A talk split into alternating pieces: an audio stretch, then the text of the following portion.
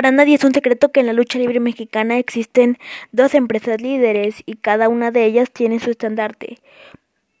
Las dos empresas son el Consejo Mundial de Lucha Libre y la AAA. Por parte del el Consejo Mundial de Lucha Libre está como estandarte Atlantis Leyenda y por parte de la AAA estaba la Parca, que incluso yo creo que ni en mucho tiempo nadie jamás podrá ocupar el lugar que dejó nuestra querida huesuda.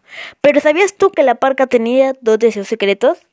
¿Quieres saber cuáles eran esos dos deseos secretos que la parca tenía? Pues quédate porque en este episodio extra del podcast Lucha y más te presentamos dos deseos secretos que la parca tenía y no pudo cumplir. Este es el segundo capítulo del 2022. Así que con este grito que dice comenzamos en el podcast Lucha y más.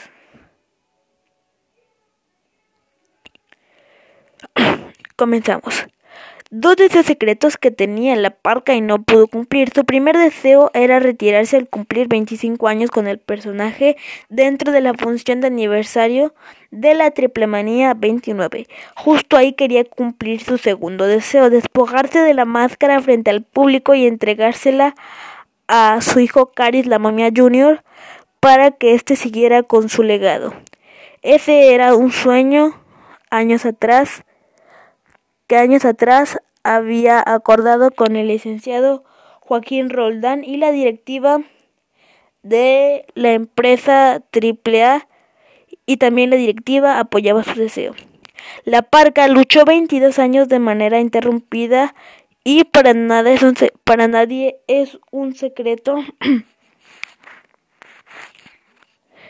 que era quien trabajaba en la compañía habitualmente siete días a la semana, teniendo un promedio aproximado de 500.400 luchas a lo largo de su carrera, un récord que, que también quedará en la historia.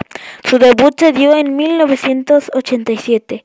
Decidió ser luchador tras ver un duelo en, la, en una arena de Hermosillo, Sonora, en la que vio caer a sus pies el pirata Morgan.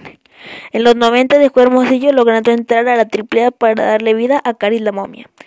Desde el año 1996 se queda con el personaje de la parca.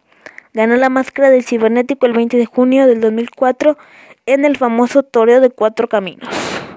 La parca contra cibernético en Triplemanía 13. Y pues bueno amigos, estos eran los dos deseos secretos que la parca tenía y no pudo cumplir. Si te, si te gustan estos capítulos extra del podcast, házmelo saber en la página. Y yo soy Alan Silva y te veo en otro capítulo del podcast Lucha y más. Y también te invito a que escuches el episodio nuevo del podcast de Rivalidades Clásicas parte 6 que subí el día de hoy. No te pierdas ningún capítulo ni ningún capítulo extra del podcast Lucha y más. Tu amigo del podcast te invita.